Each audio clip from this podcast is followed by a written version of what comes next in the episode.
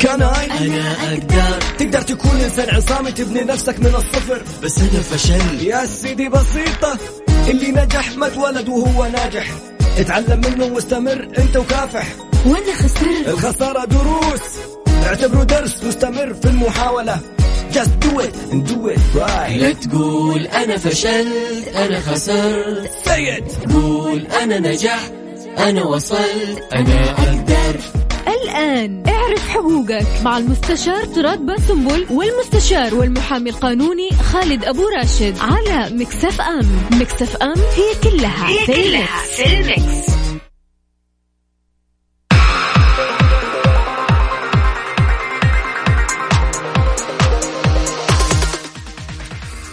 بسم الله الرحمن الرحيم الحمد لله رب العالمين والصلاة والسلام على نبينا محمد وعلى آله وصحبه أجمعين المرة هذه أنا اللي حابب أبدأ الحلقة ويعني إحنا نتبادل أدوار فالبداية المرة هذه حتكون بدايتي بأمر الله تعالى أهلا وسهلا بكم وبكل اللي بيستمعونا عبر إذاعة Mix FM وبكل اللي بيستمعونا وبيتابعونا عن مختلف وسائل التواصل حلقة اليوم إحنا حنخليها بإذن الله تعالى أكبر مساحة للأسئلة للاستفسارات. أعطونا أسئلتكم وأعطونا استفساراتكم نسجلها ونجاوب عليها لن يعني نغطي أكبر كمية ممكنة من الأسئلة لأننا في الحلقات السابقة دائما كانت مواضيع وقضايا معينة كل حلقة لها قضية معينة وكان في عتب كبير إنه طب إحنا نبغى نسأل ونبغى الأجوبة. فاليوم حتكون أسئلة وأجوبة أرسلوا لنا أسئلتكم على مواقع التواصل وإحنا إن شاء الله تعالى نجاوب عليها.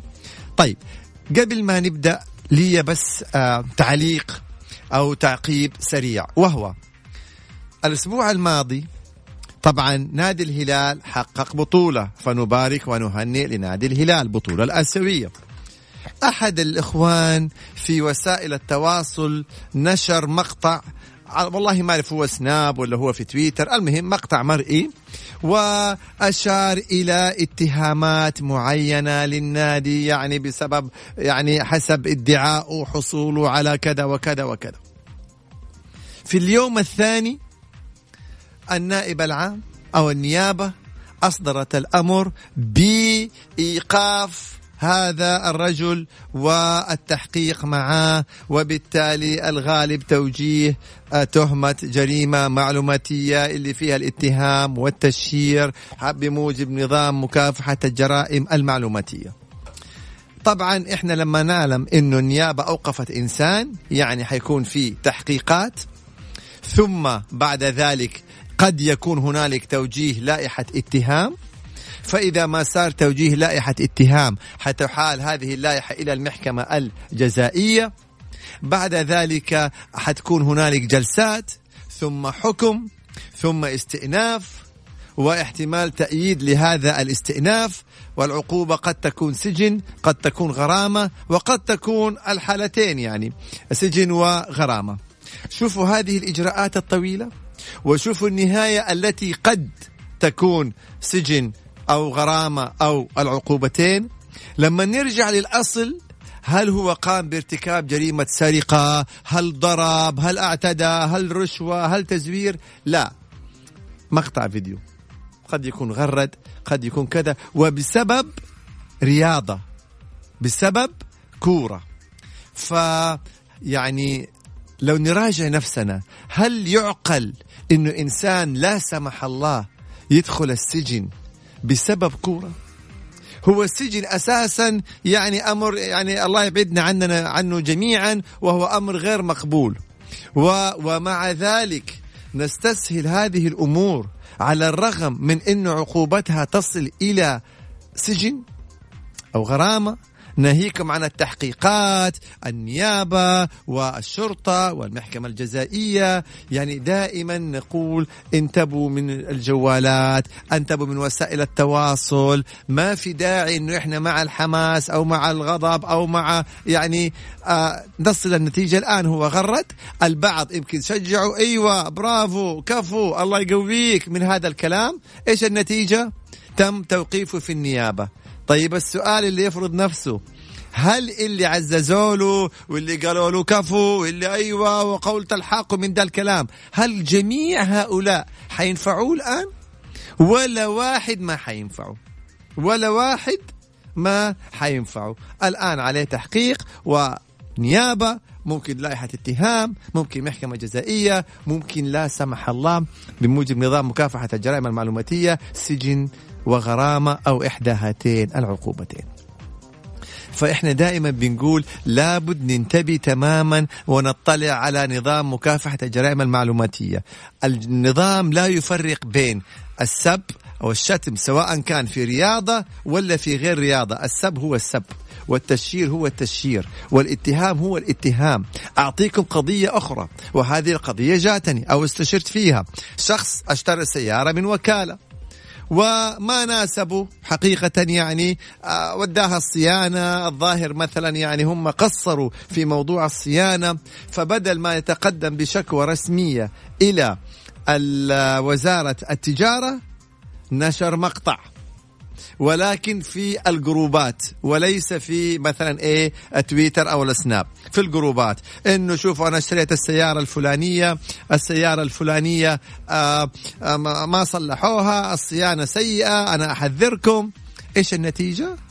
تم استدعائه وعن طريق الشرطة وعن طريق النيابة وجريمة معلوماتية.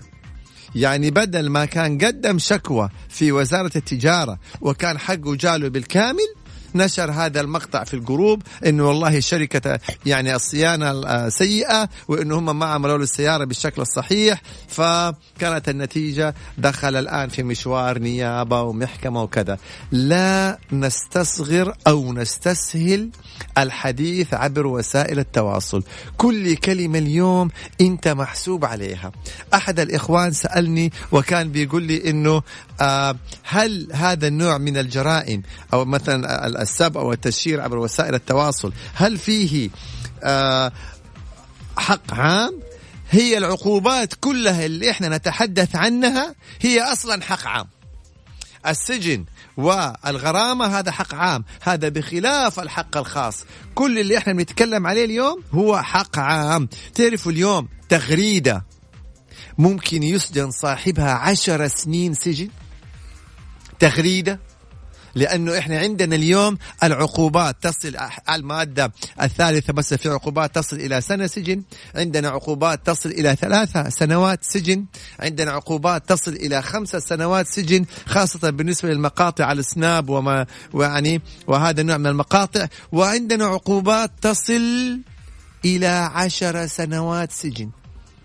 إذا كان الموضوع فيه يعني مساس بالوطن أو بالدين أو من هذا القبيل فننتبه تماما لما نتحدث في وسائل التواصل؟ ننتبه تماما لما نغرد في وسائل التواصل؟ ترى الموضوع بيصل بالبعض إلى السجن. اللهم إني قد بلغت والآن الإعلانات فحنعطيكم يعني آه، فاصل الإعلانات ويا ريت تتواصلوا معنا على الواتساب الواتساب الخاص بالبرنامج أو بالإذاعة وهو صفر خمسة أربعة ثمانية ثمانية واحد واحد سبعة صفر صفر. أعيد وأكرر عشان ترسلون أسئلتكم على الواتساب الرقم هو كالآتي صفر خمسة أربعة ثمانية ثمانية واحد واحد سبعة صفر صفر. يا ريت ترسلوا لنا أسئلتكم أو على على حسابي في تويتر خالد أبو راشد. وبالتالي إحنا نجاوب بأمر الله تعالى. وأول سؤال جاني لو غردنا بدون ذكر أسماء الإجابة حتكون بعد الفاصل بأمر الله تعالى. السلام عليكم ورحمة الله وبركاته. رجعنا مرة ثانية ونشوف الأسئلة زي ما قال محمد. يعني سبنا له الفقرة الماضية. استنى. إيش تقول؟ الدعاء. والله عشان البدايه إيه. ما انت دعيت قلت صليت على النبي. طب أنا حاخذ لك كم سؤال قبل ما تاخذ نفسك أبو محمد وبعدين طيب أوكي. يبقى إحنا هنا عندنا السؤال هو كالآتي لو غردنا بدون ذكر أسماء. طيب هنا السؤال. إذا أنت العبرة يعني في في اكتمال أركان الجريمة إنه التشهير وان نعرف شخص الشخص اللي أنت اسات له فإذا غردت تغريدة بدون ذكر أسماء ولا صفة ولا منصب بحيث إنه يستحيل الإنسان أن يصل إلى أن يعرف مين الشخص اللي أنت تقصده. في هذه الحالة يعني ما حيكون فيها حق خاص ولكن إذا كانت المصطلحات مسيئة فايضا هذه آه، تعتبر تغريدة مسيئة. يعني أعطيكم مثال. اي واحد غرد؟ ما ذكر اسم الشخص ولكن مثلا في نفس مصطلحات التغريدة فيها سب وفيها قذف. طب هذه تغريدة مسيئة حتى لو ما فيها اسم شخص. فننتبه أيضا لهذه الجزئية. فهنا بيقول أيضا من ضمن الأسئلة طيب لو أنا غردت ضد شخص ما كتبت اسمه ولكن نشرت صورته. يا رجل. يعني طيب ما فرق الاسم من الصورة؟ أو أحد ممكن يقول طب أنا لا ذكرت اسمه ولا صورته ولكن منصبه. رئيس النادي الفلاني. مثلا وزير معين آه، رئيس آه، بلدية كذا مدير جامعة كذا حتى لو ما ذكرت اسمه أو ما ذك أو ما حطيت صورته وذكرت منصبه طب برضو الناس عرفته. يجب أن لا تكون هنالك أي إشارة تدل على شخصية هذا الرجل. أيضا البعض بيسأل بيقول طيب إحنا لو سألنا أو غردنا من حسابات وهمية أو حسابات ليست بالأسماء الصحيحة يعني طبعا الدولة تستطيع وبكل سهوله ان تصل إلى فين؟ إلى آه صاحب. صاحب هذا الحساب. فنرجع تاني في الرياضة. يا شباب لا تخلوا الرياضة سببا في دخول الناس السجن. هذا أمر محزن محزن محزن. والدليل أنا أعطيتكم هو الآن أنه كيف الشخص اللي غرد ثم ثاني يوم النيابة قامت بإيقافه. فننتبه تماما لهذا الموضوع. طيب. أبو محمد تفضل مجموعة. أسئلة. أيوة. نحن نقول بسم الله الرحمن الرحيم والصلاة والسلام على نبينا محمد وعلى آله وصحبه أجمعين. ال- السؤال الأول واحد يقول لك موظف على نظام التأمينات الاجتماعية يعني قصده قطاع خاص ممكن مم. في إحدى الهيئات لم يستلم تأمين صحي مع ورود ذلك في النظام بالإضافة أنه ينقلوه من قسم إلى قسم على نفس المسمى. طبعا إذا نقلوه من قسم إلى قسم على نفس المسمى وظيفته التي تعاقد عليها فهذا إجراء نظامي. هذا إجراء نظامي. أما إذا صاحب العمل قصر تجاه هذا الموظف في حقوقه بموجب عقد العمل سواء كان التأمين الصحي أو خلافه فيتقدم بشكوى ضد مين؟ ضد صاحب العمل. في مكتب العمل. في مكتب العمل بالضبط. طيب. أسئلة ثانية. زوجي رافض يترك أولاده من طليقته عندها بالرغم من أن الحضانة معاها قانونيا وهي لا مانع لديها بما أن فلوس الضمان وحساب المواطن ينزل لها وغير أن الأم الآن متزوجة من شخص غير سعودي طيب لكن- الآن هو السؤال طويل متشعب. شوية. لكن هو بتقول إنه هل يحق لزوجها أن يطلب أولاده من طليقته على الرغم إنه الحضانة لدى طليقته إذا كانت طليقته مو يطلب قدر حصلت- عنده الأولاد أخذهم وما رجع. ورافض طالما أن طليقته حصلت على حكم بالحضانة فيجب على هذا الأب أن يسلم الأطفال فورا لطليقته. ليش؟ لأنه لو ما نفذ هذا الحكم طليقته سوف تتقدم بهذا الحكم إلى المحكمة إلى محكمة التنفيذ. راضية. وسوف يتم استدعاؤه. وإن لم يتجاوب سوف يتم إيقاف الخدمة عنه. ولو لم يتجاوب سوف يتم إصدار أمر قبض ضده أبو محمد. فإذا أنت توفر على نفسك. وتسلم الأطفال لوالدتهم طالما حصلت على حكم بإيه؟ بالحضانة. طيب جميل. الأم ال- والدتهم هي راضية خليهم عندك. هي تزوجت الآن مم. مع أنه الحضانة الصك باسمها لها. بس تقول؟ خلاص. إذا صدر لها الحكم بالأطفال وما طالبت فيهم؟ وموافقة أنه يستمروا الأبناء في حضانة والدهم. يبقى الحمد لله رب العالمين. لا توجد مشكلة. طب هي اللي- لها الحق وهي تنازلت عن هذا الحق أو لم تطالب بهذا الحق. يبقى ده إيه؟ موضوع يعني يخصها اللي متضرر الآن الزوجة الجديدة هي اللي يقول لك أنا جايب عيال هذه مشكلة شخصية عائلية. وليست قانونية تحل الموضوع مع زوجها شكله هو ورطها قال لها الأولاد ما حيكونوا معانا وحنكون إحنا في البيت لوحدنا وبعد الزواج إيه تفاجأت بالعائلة الكاملة يعني جالسين عاد. يساووك أبو محمد يعني أنت تدبر أمورها مع زوجها. طيب هنا أيضا من ضمن الأسئلة بيقول أنا متى يحق لي أطالب بتعويض لو شخص سبني؟ لو شخص أساء لي أو شخص سبني أنا متى أو كيف يحق لي إني أطالب بالتعويض؟ هنا أنت الآن تقيم دعوة تطالب بتعزيره شرعا. في المحكمة الجزائية أو تتقدم بشكوى ضده إلى النيابة إذا كان طبعا الإساءة دي عبر وسائل التواصل المختلفة طبعا هذه حيكون فيها حق عام ف حيتم إحالته إلى المحكمة الجزائية. أثناء المحكمة الجزائية أنت أصبحت صاحب حق خاص. هنا أنت ممكن تتفاوض معه.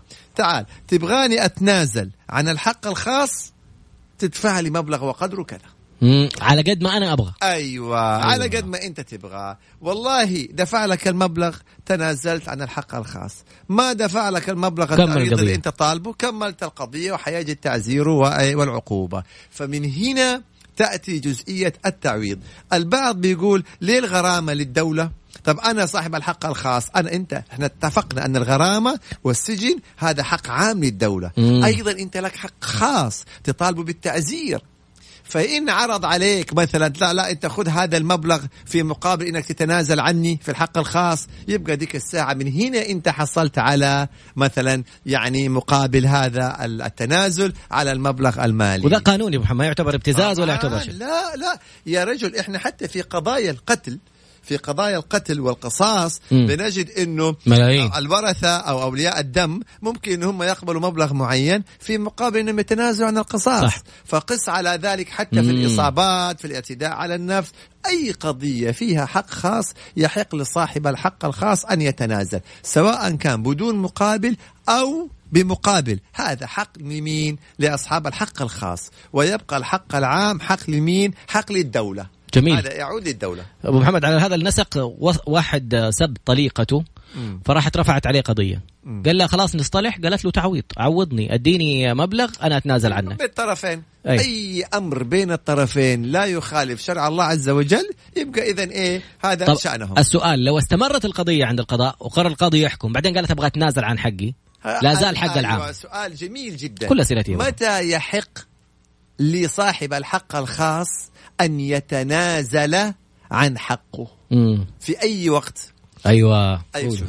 يستطيع أن يتنازل عن حقه في الشرطة أثناء أوكي. تقديم الشكوى في البداية مم. يستطيع أن يتنازل في النيابة أثناء سير القضية تحقيقات في النيابة مجلس الصلح. يستط... أيوه لا في النيابة يتنازل مم. يستطيع أن يتنازل إذا القضية أحيت إلى المحكمة في أي مرحلة من مراحل القضية يستطيع أن يتنازل عن. حقه حتى إذا صدر له حكم مسار نهائي أيضا يستطيع أن يتنازل عن حقه. بحيث إنه ما يروح ينفذ أو إذا راح محكمة التنفيذ يثبت تنازله ويكون يعني إيه تنازل. يتم الإثبات هذا الصلح أو إثبات هذا التنازل اذا يحق للإنسان أن يتنازل عن الحق الخاص في أي مرحلة من مراحل القضية شرطه نيابة محكمة تنفيذ يحق في أي مرحلة من هذه المراحل م. بل في قضايا القصاص يستطيع أن يتنازل قبل ثواني. من تنفيذ القصاص من تنفيذ حد القصاص.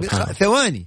من حد مم. يعني من تنفيذ حد القصاص يستطيع أن يتنازل. الله. والقضية قد تكون لها عدة سنوات. طب متى يسقط الحق العام؟ يعني في أي مرحلة من تنازل؟ الدولة أيوه الدولة هذا حق عام للدولة يبقى الدولة هي التي يحق لها أن تعفو مم. من الحق العام طبعا في لها معايير أنظمة معينة وقد تعفو وقد لا تعفو مم. هذا أمر حق للدولة نعم. إذا هي إيه اللي اللي أقصده محمد في هذا الأمر هل التوقيت يسقط الحق العام مثلا لو أنا تنازلت عنك في الشرطه خلاص ما راح الموضوع للدولة ولا الدولة تصير لها شيء ولا يسوي آه لها حاجة. إذا ما نشأت القضية خلاص يعني أغلقت من بدري يعني, يعني. خلاص انتهى الموضوع آه، لكن لو استمر- أنت في الحق الخاص مثلا في النيابة ممكن يبقى الحق العام أوف. وممكن تستمر القضية في الحق العام أوف. وممكن جلسات وممكن حكم على الإنسان في الحق العام حتى لو تنازلت. لك مثال مثلا صارت مضاربة مم. والمضاربة هذه نتج عنها إصابات مم. فجاء مثلا يعني الشخص اللي هو الضحية اللي تم الاعتداء عليه وتنازل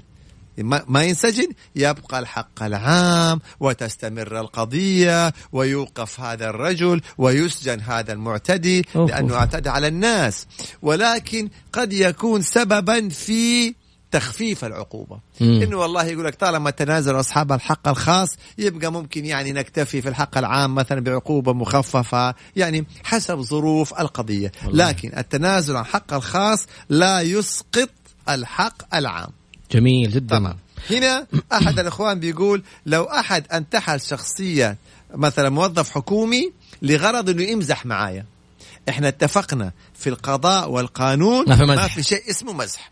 طب أمر بينكم يبقى هو بينكم. ولكن إذا تقدم أحد الإخوان بشكوى أن فلان انتحل صفه رجل أمن ولا انتحل صفة مثلا رجل موظف حكومي قضية تنظر القضية ما في شيء اسمه مسح فننتبه في هذه الأمور لو شخص رسل محضر جلسة قضائية لشخص آخر من باب التشهير هل ممكن محاسبته؟ عبد الله أبو جدايل إذا كان تشهير مم. أيوه طبعا انت بأي حق القضية اليوم من اللي له الحق إنه هو يطلع على هذه القضية؟ هم أطراف القضية مم. فقط لا غير. المدعي المدعى عليه. إذا كان هنالك مثلا مدعي عام أيضا أطراف القضية. أما إني أنا آخذ هذا المحضر اللي فيه مثلا اسم فلان واسم فلان وانشره في وسائل التواصل وأقول لهم شوفوا فلان عليه قضية وعليه كذا يبقى هذا هو التشهير. مم. وإن كان عبر وسائل التواصل يبقى هذه جريمة معلوماتية. هذا سؤال جدا مهم.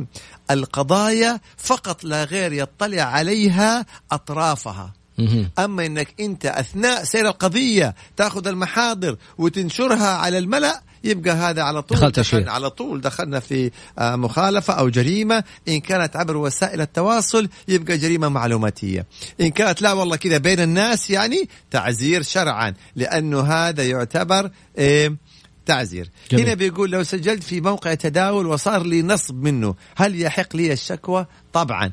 إذا أنت في المواقع هذه اللي بتعلن إنه هي يعني تأخذ الأموال عشان تداول الاسهم وثم ثبت لديك إنه هذه آه، شركات يعني فيها نصب واحتيال ففي هذه الحالة يحق لك أن تتقدم فورا إلى الشرطة ضد هذه المواقع باعتبار إنها جرائم معلوماتية عبر وسائل التواصل وإنه ما حصل هو نصب واحتيال. ودائما ما يتم التحذير من هذه المواقع.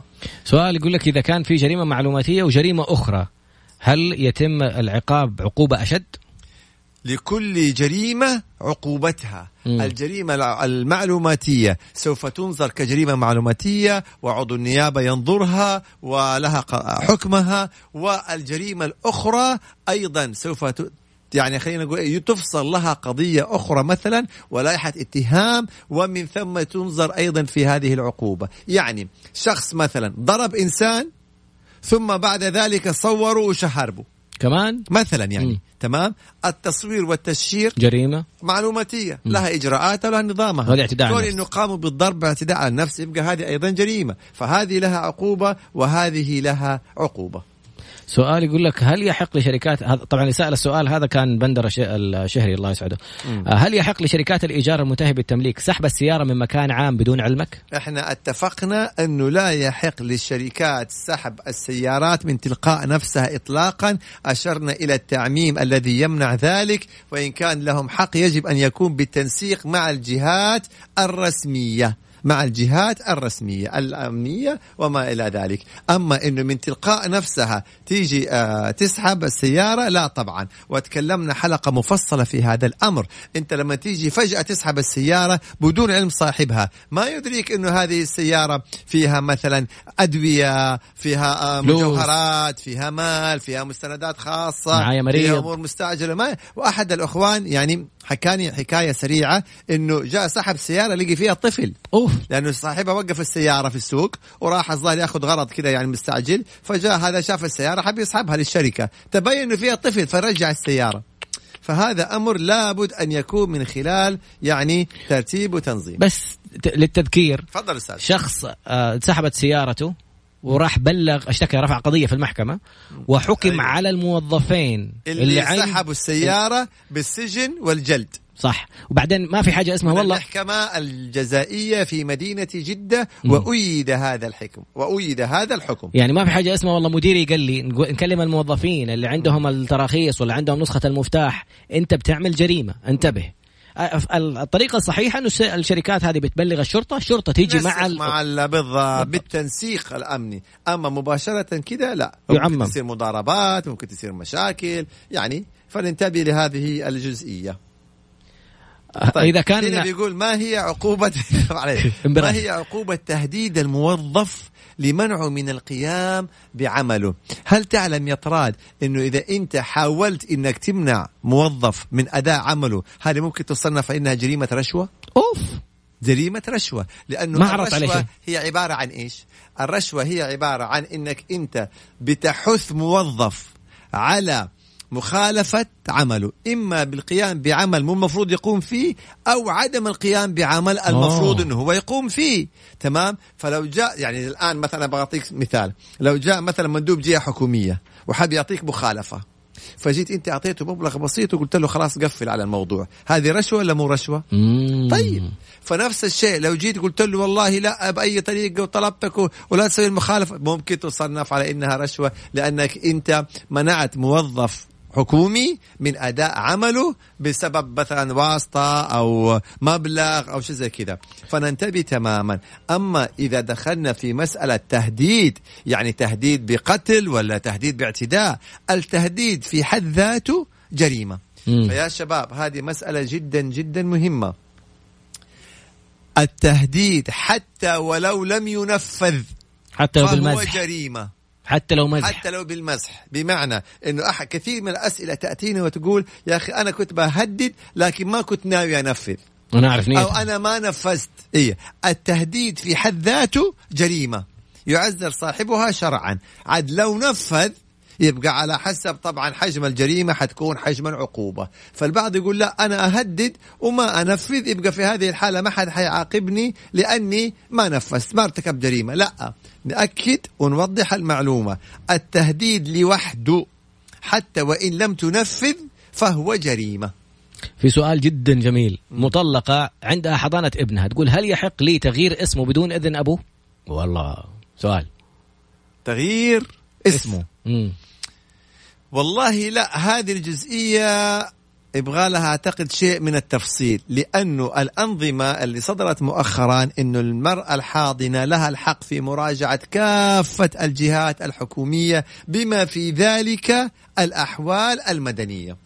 على أساس استخراج بطاقة، دفتر عائلة، يعني كل ما ما يتطلب من الأحوال المدنية.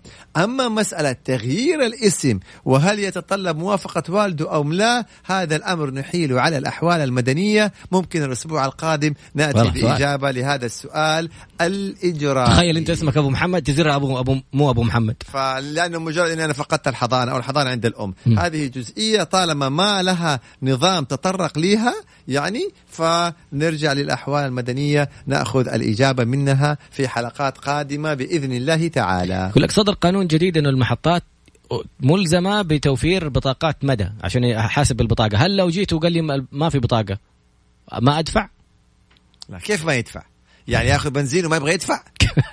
يعني لا يدوروا ثغرات. يقولوا والله انت ما عندك بطاقة جات منك. لا انت ممكن تبلغ عنه إذا ارتكب مخالفة. بس تدفع. في- اي بس مو إنك تعبي بنزين وما تدفع. يا أبو الشباب ما يصير.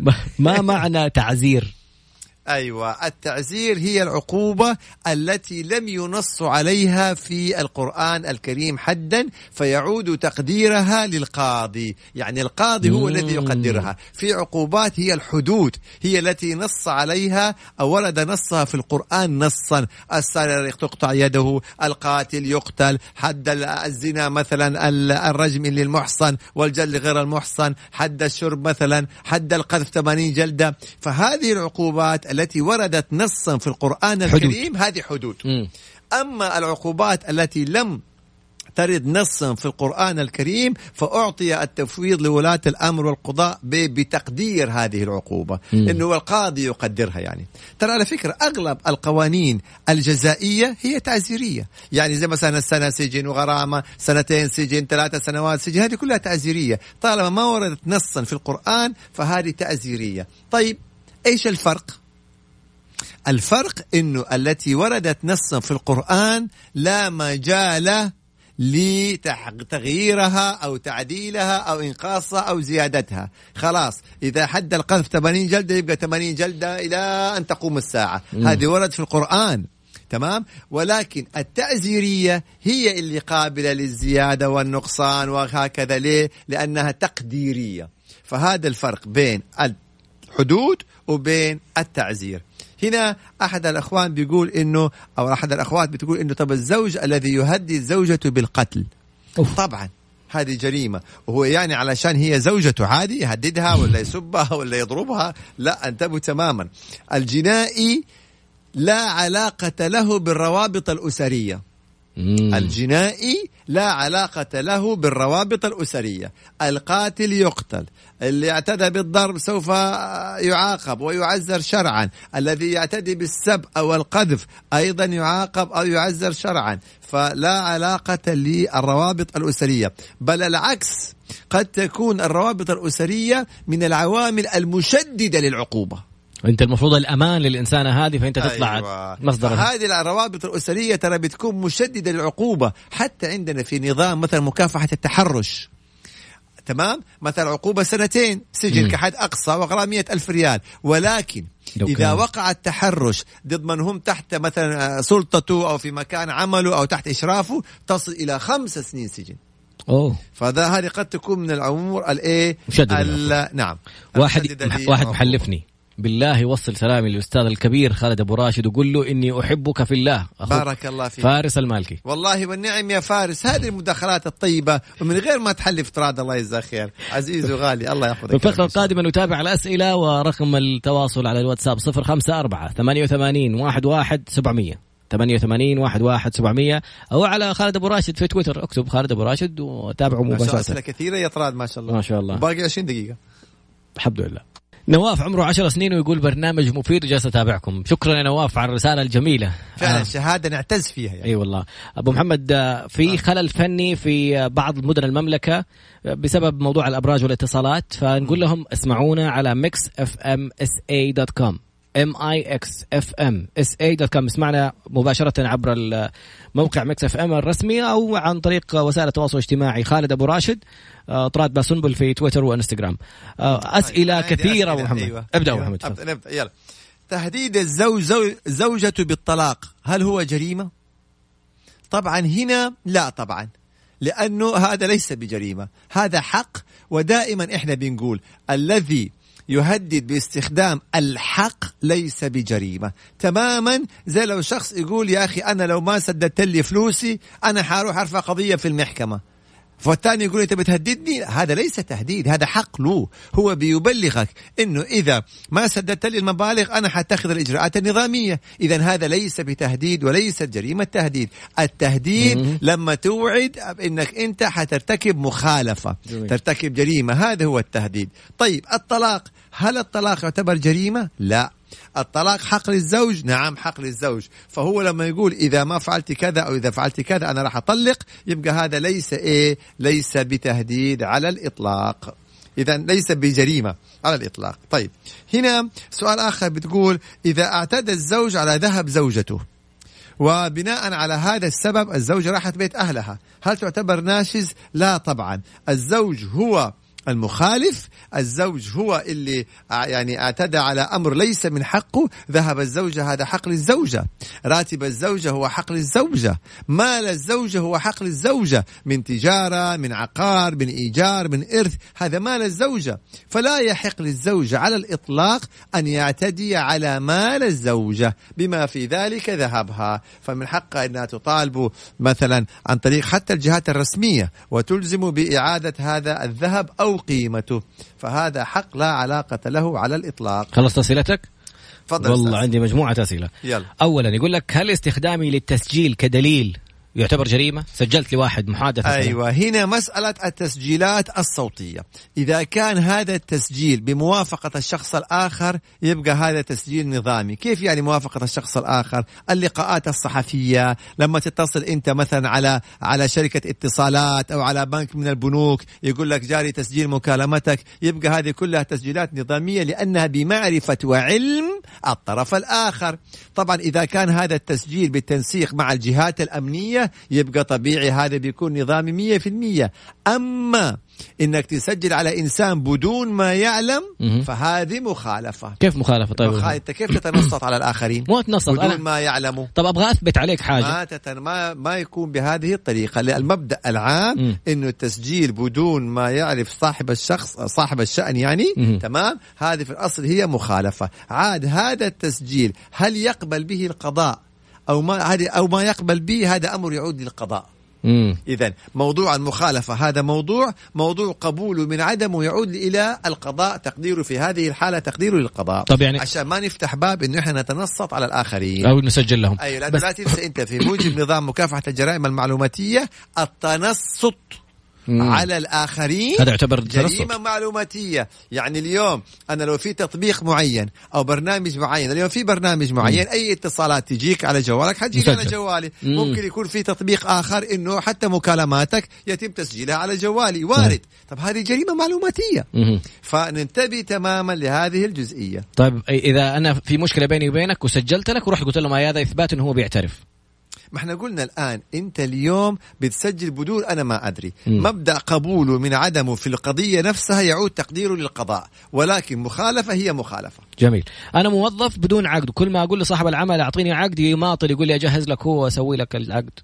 طيب إحنا الآن عشان أنت لا تفقد وظيفتك الأصل أن صاحب العمل مخالف لأنه مادة صريحة في موجب نظام العمل يجب على صاحب العمل أن يعطي نسخة من عقد العمل للعامل فهذا الرجل خالف نظام العمل صاحب العمل. لكن طبعا أنت دوبك موقع عقد يعني وما نبغاك تشتكيل يعني في هذه الحالة أنت حاول تثبت علاقتك الوظيفية بأي طريقة من وسائل الإثبات يعني بالمراسلات مثلا إذا في بطاقة رسمية صادرة من الشركة مثلا إذاعات الرواتب يعني قدر الإمكان مم. الأصل أنك ممكن تلزمه بنسخة من عقد العمل عمليا تروح تشتكيه في مكتب العمل عشان يديك نسخة طيب ممكن يفصلك إنما أنت يعني إيه حاول تثبت زي ما قلنا لك. يعني تأخذ منهم الرواتب مثلا حوالات على البنك آه تخاطبهم سندات عشان يردوا. عليك سندات المراسلات أثناء الشركة أثناء العمل إذا في بطاقة. ثبت ثبت حقوقك.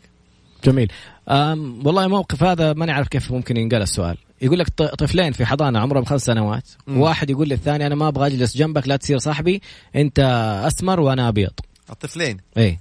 طيب. هيتكلم مين؟ هذا دور تربوي بحت. هذا دور الأهل. طفل عمره خمس سنين ويفرق بين الأبيض والأسود من خمس سنين عمره. يعني هذا لازم يكون في فين الأهل؟ فين والده؟ فين والدته؟ ينتبهوا لهذه الأمور يعني. والله إذا هذا من من الخمس سنين على قولك وبدأ ينشأ على دي النشاه كيف بكرة يصير؟ ننتبه لأبنائنا وننتبه لتصرفاتهم ننتبه لسلوكياتهم. يعني هذا يعني بكل ألم. من أسبوعين جريمة قتل ثالثة. لا يا رجل. جريمة قتل ثالثة وقعت في إحدى مدن المملكة بين طلاب أعتقد في بداية المرحلة المتوسطة. يعني هذا الترم الدراسي إحنا اليوم لنا شهرين ونص تقريبا يعني أو حولها ثلاثة جرائم قتل بين الأطفال ما بين ابتدائي وبداية المتوسط. هذا يدل يعني فين الأهل وغياب الأهل؟ فين أنتم تت- تصرفات أبنائكم؟ هل لا قدر الله الواحد يصحى في الظهر يجي له ولده ولد طفله وليس ولده طفله متهم بجريمة قتل؟ أو مقتول. مرتكب جريمة قتل أو لا قدر الله مقتول. لابد نخصص وقت نجلس فيه على أبنائنا ونناقشهم ونعرف يعني توجهاتهم سلوكياتهم. من بدري قبل لا سمح الله وقتها يكون خلاص فات الفوت ولا ينفع أي شيء. على الإطلاق. هنا بيقول تصوير ضرب الزوج مسموح ولا لا؟ أي تصوير مرفوض. ضرب الزوج هو جريمة مع جريمة في حد ذاتها. فكون تأتي تصوريها وتنشريها الزوج سوف يعاقب على جريمة الضرب ومن قام بتصوير ونشر هذه الصور طبعا حيكون جريمة معلوماتية. إلا إلا إذا تم التصوير من أجل الإبلاغ. مم. يبقى هذا موضوع على نفس صيغه التصوير انتشر فيديوهين أبو محمد. واحد بيصور عن مدرسة لأب جالس يمسك راس بنته ويصقعها في قزاز السيارة. أحسنت. والثانية لخادمة ب... رب شفت البيت هذه جالس. المقاطع. لو كان بلغوا كان إجراءاتهم نظامية مية في المية. ولكن هم شهروا. مم. فقد يعاقب اللي, اللي ظهروا في المقاطع. مم. ولكن أنت أيضا قد تعاقب على التشهير. فإذا كان هدفك فعلا معاقبة الجاني بلغ ليه تشهر حتى تعرض نفسك الآن لمساءلة وعقوبة. فاللي صور ضرب الزوج. إذا صور وبلغ ما عليه شيء. لكن لو صور ونشر في وسائل التواصل إذا هنا ارتكب هو أيضا جريمة معلوماتية غير جريمة ضرب الزوج لزوجته. موظف في سوق قال لي أمك رحت أنا ضربته. أيوة هو يعاقب على السب. وانت حتعاقب على جريمة إيه؟ الاعتداء على النفس. مم. كلاكما ارتكب جريمة. إذا رديت على الإساءة في وسائل التواصل الاجتماعي. إذا رديت على الإساءة في وسائل التواصل الاجتماعي. إذا أنت أيضا ارتكبت جريمة معلوماتية. زي ما هو أساء لك في وسائل التواصل وتعتبر جريمة معلوماتية في حقه أنت أيضا ارتكبت جريمة معلوماتية. جاتك إساءة صورها وبلغ واحد. صورها روح اشتكي في قسم الشرطة. ولكن إنك أنت ترد عليه يعني سبك فسبيته طب أنتوا الاثنين خسرت. جرائم معلوماتية. خسرت حقك. بالضبط. واحد قفل الشارع بحجار. رحت نزلت من سيارتي بعدت الحجار. راح وقف قدامي هو وقال ما حد يعدي من الشارع ده وجاب سيارته ووقفها قدامي. بلغ الجهات الأمنية. لا تدخل في مضاربة انتبه لا تدخل في مضاربة لأنه دائما أنا بسألكم سؤال مهم جدا. أي طر أطراف يدخلوا في مضاربة؟ هل يستطيع أحد أن يضمن لي حدود هذه المضاربة؟ هل يستطيع بالضبط هل حيستطيع أي إنسان يقول لي هذه المضاربة فين حتوقف؟ قد تصل إلى القتل. المضاربات بين أطفال وصلت إلى القتل. فإياك إياك أنك تدخل في مضاربة. جاء رجل استفز قطع الطريق حاطط حجار رافض أحد يعدي. دوريات الأمنية. وانت معك جوال في في دقائق وأقل من دقائق حتجد جيب الدورية وصل عندك وأنهى لك هذا الأمر ولكن بعقل وبحكمة. هذه والله يا طراد ميزة الأسئلة المتنوعة مم. إنه الإنسان اللي بيتابعنا يعني من مختلف إيه مختلف القضايا ومختلف المواقف في اخر الحياة. آخر سؤال عمالي بعدين نرجع في الفقرة القادمة يقول لك خصم من راتبي وتم إنذاري بسبب التأخير دون إفادتي ما صار في تحقيق ما صار في طبعا ما يصير إنك أنت تعاقب موظف في القطاع الخاص بدون تحقيق خصوصاً أن الخصم. يكون بالضبط لابد أن يكون هنالك تحقيق ثم تثبت المخالفة وت... فإيه تطبق عليها العقوبة بموجب النظام وبموجب المواد. ما تطبق عقوبة من راسك. لازم اللائحة العقوبات تكون بموجب المواد وبموجب النظام. اللي في السوق يقول لك أنا ضربت الرجال لما سبني. إيش عقوبة اللي سب وإيش عقوبة اللي ضرب؟ عقوبة اللي ضرب حتكون أكبر.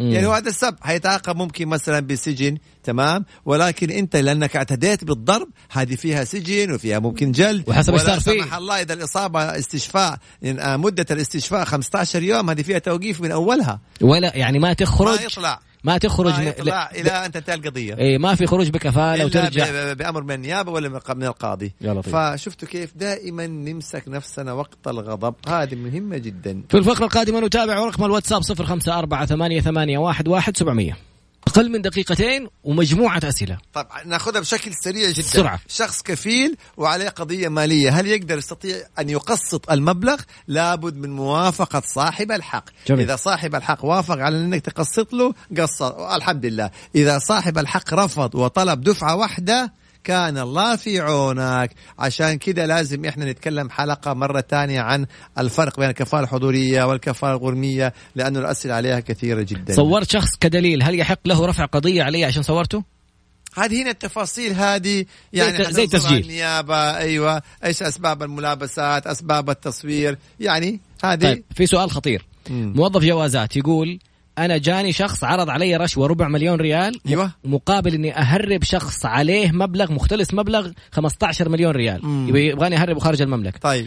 بلغت عليهم المباحث الإدارية. جميل. أتسرب المحضر حق البلاغ في اسمي والبلاغ كامل مم. وصار الرجل هذا يهددني في تجيني تهديدات من خارج المملكة. حنقتلك وحنحرق قلبك على أولادك.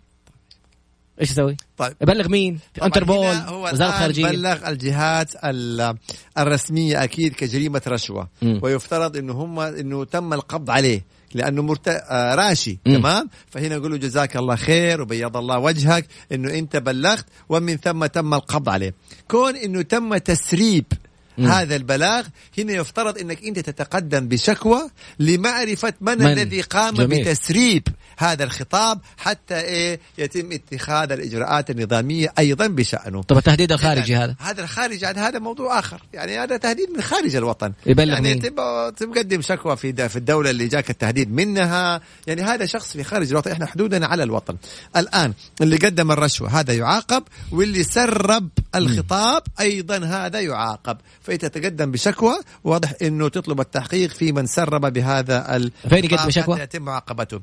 ممكن إلى الجهات الأمنية اللي هو يعني المباحث الإدارية يعني على أساس يتم ال- التحقيق في هذا الأمر. سبحانك اللهم وبحمدك أشهد أن لا إله إلا أنت أستغفرك وأتوب إليك. آسف رسائل كثيرة جدا وللأسف ما لحقنا نرد عليها لكن وقت البرنامج. عشان كذا أكثر من حلقة إن شاء الله يا طارق حنخصصها دائما لهذه الأسئلة. أسئلة. بالضبط. وفقك الله. شكرا يا طارق شوف بأمان الله. الغداء أبو محمد يلا. بدأ.